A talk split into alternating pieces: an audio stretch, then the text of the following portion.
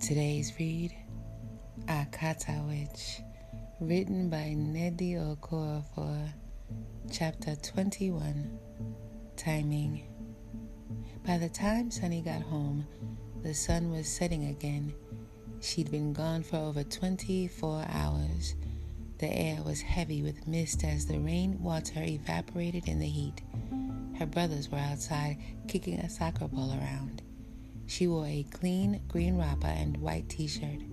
Her sandals, the ones she'd left home in, were encrusted with mud, as was her hair.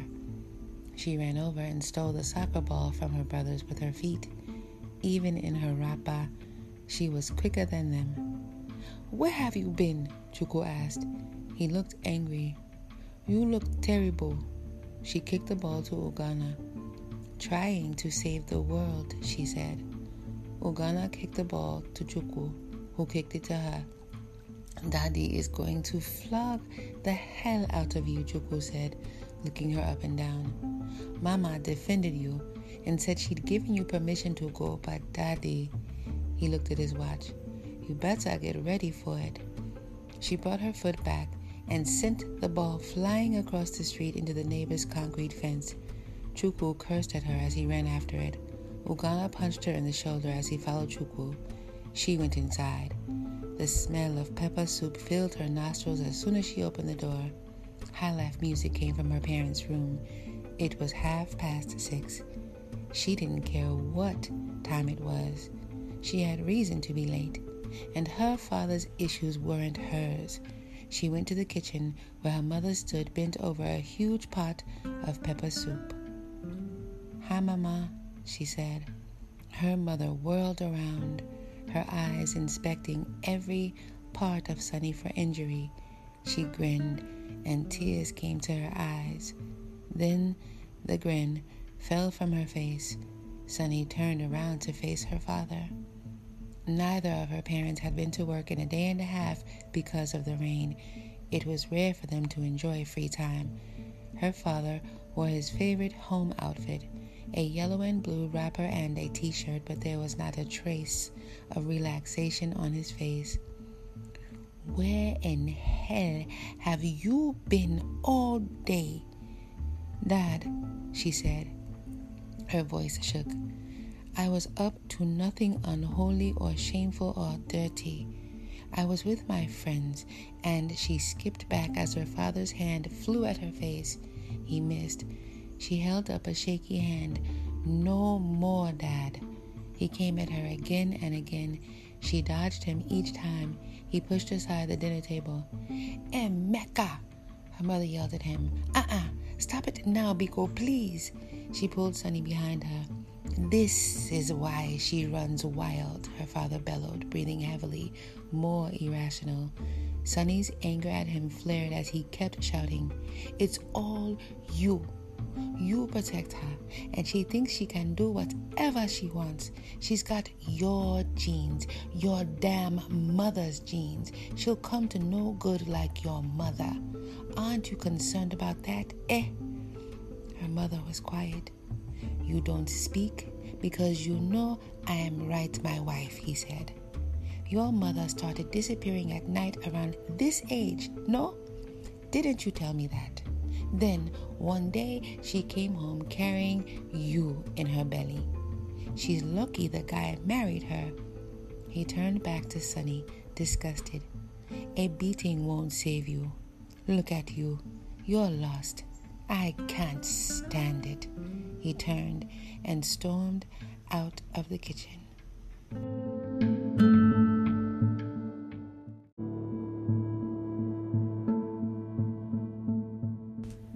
Sunny sat down at the table and just stared off into space, tears running down her face.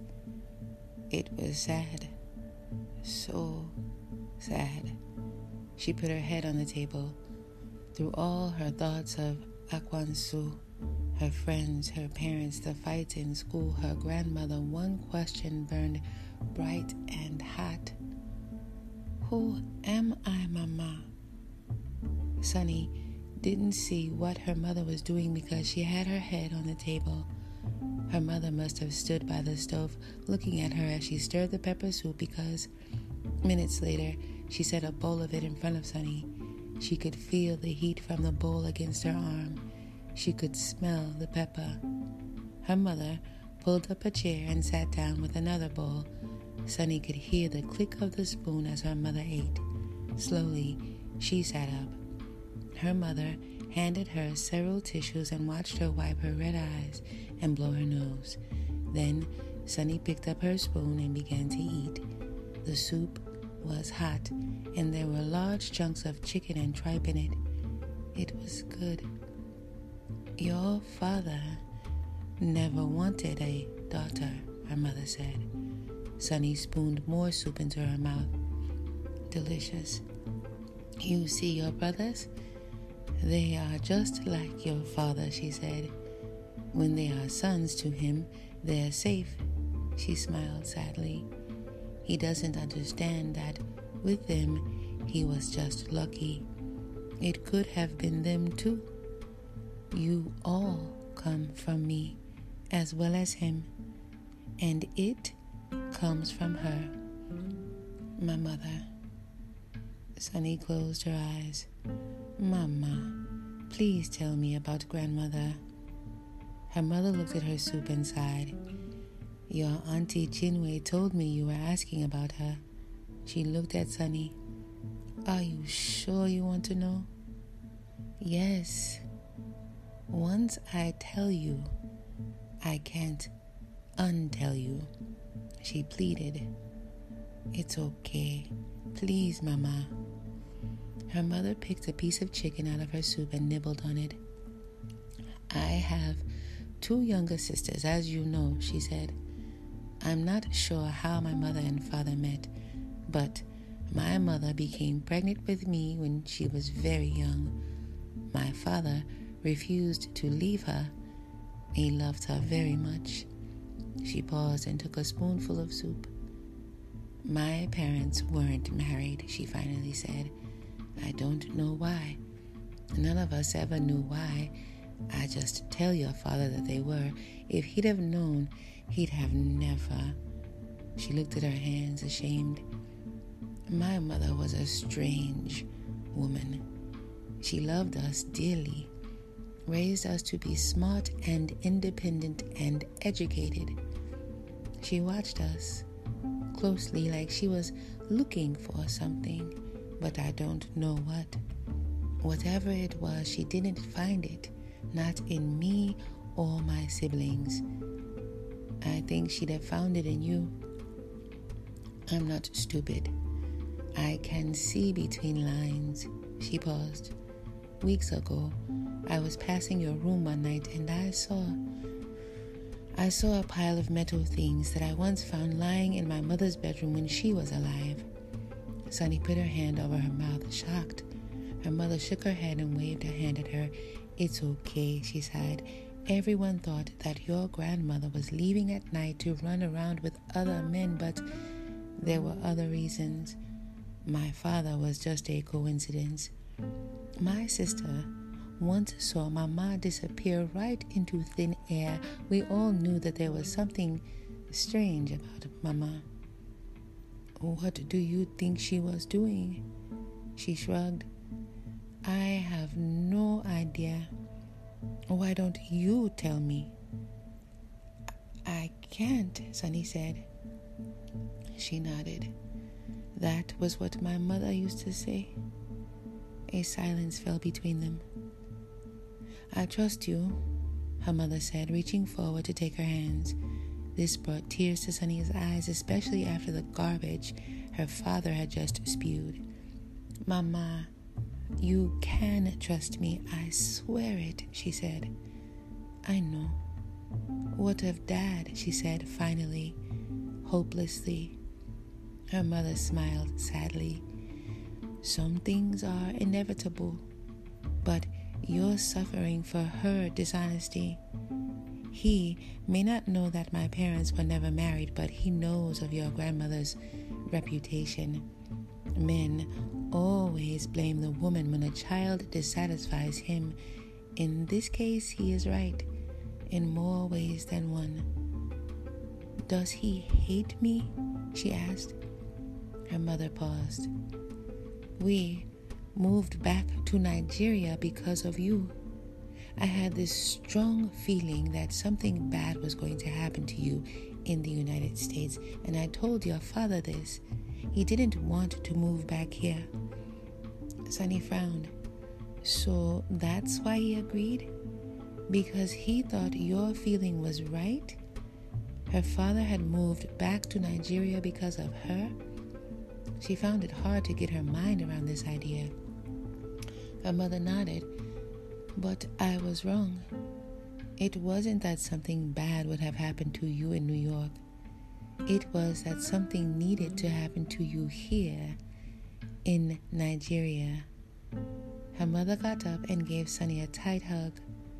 I love you, Mama, Sunny whispered. I love you too, she said.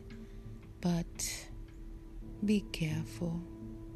Be very, very careful. She held Sunny's face in her hands. Today is the day my mother was killed. Sunny froze. Yes, her mother said, and that day it was raining too.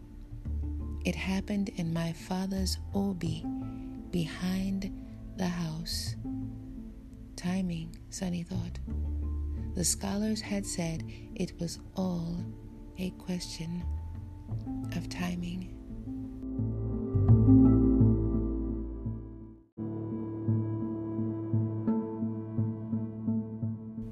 When she returned to her room, she found a wooden box on her bed. A ghost hopper sat on top of it. She quickly closed her door. This must have been the box her auntie told her about. It was made of thin wood. It was cheap. The moment she touched it, it flipped open. Inside was a handwritten letter and a sheet of Nsibidi symbols. The letter said, Dear child of my child, if you are able to read this, then you were able to open the box, which means you have manifested my spirit's touch. Welcome, Mo. Welcome, welcome, welcome. I left this box with my oldest child. It was charmed with juju that would make her keep it safe and secret until the time came to pass it on. She has done well, for the juju would only work if she wanted it to, if she believed in me. This is good. I am Ozoemena Nimm, but most called me Ozo. I am of the warrior folk of the Nimm clan, born to Mbafo of the warrior Efuru Nimm and Odelia of the ghost people. I will get to the point. I was a rebellious child. I did not like being told what to do, so I went out and found a lamb man and gave him children. I did not realize that to do this would lead me to a double life.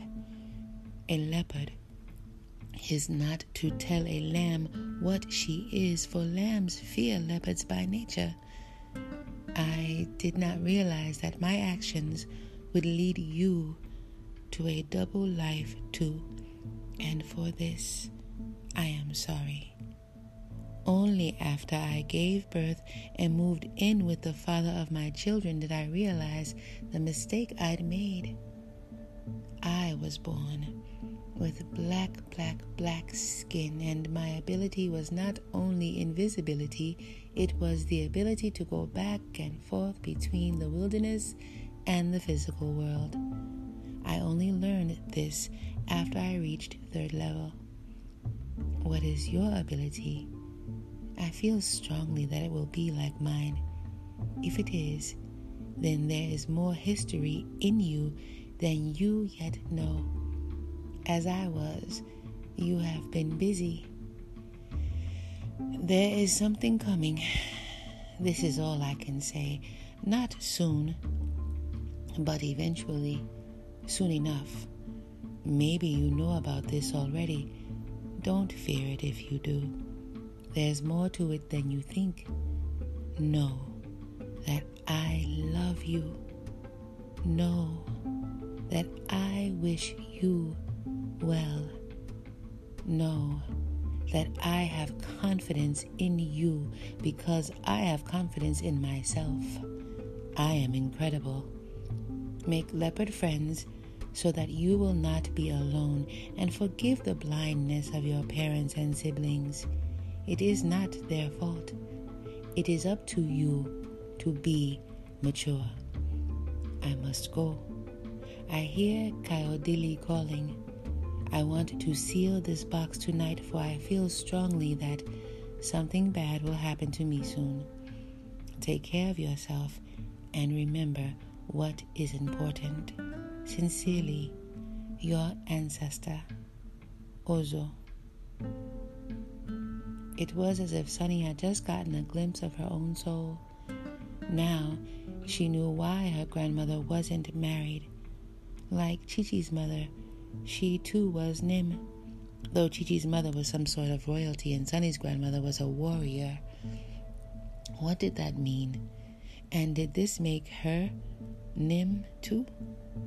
Did that mean she couldn't marry? Was she a warrior? She looked at the sheet of Nsibidi symbols. It was all too sophisticated for her to understand. Yet, she put it back in the box with the letter.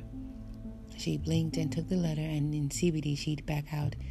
There was one more thing in the box an old black and white photograph of an unsmiling, very dark skinned woman holding a large knife across her chest. Grandma, she whispered. As the old blind woman at the council meeting had said, Sunny looked nothing like her.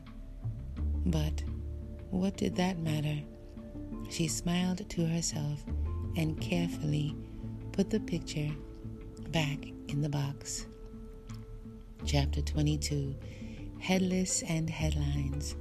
The next morning, her wasp artist had built a man made out of something like sawdust with a hat of chewed up leaves. The man was plump and looked suspiciously like Black Hat.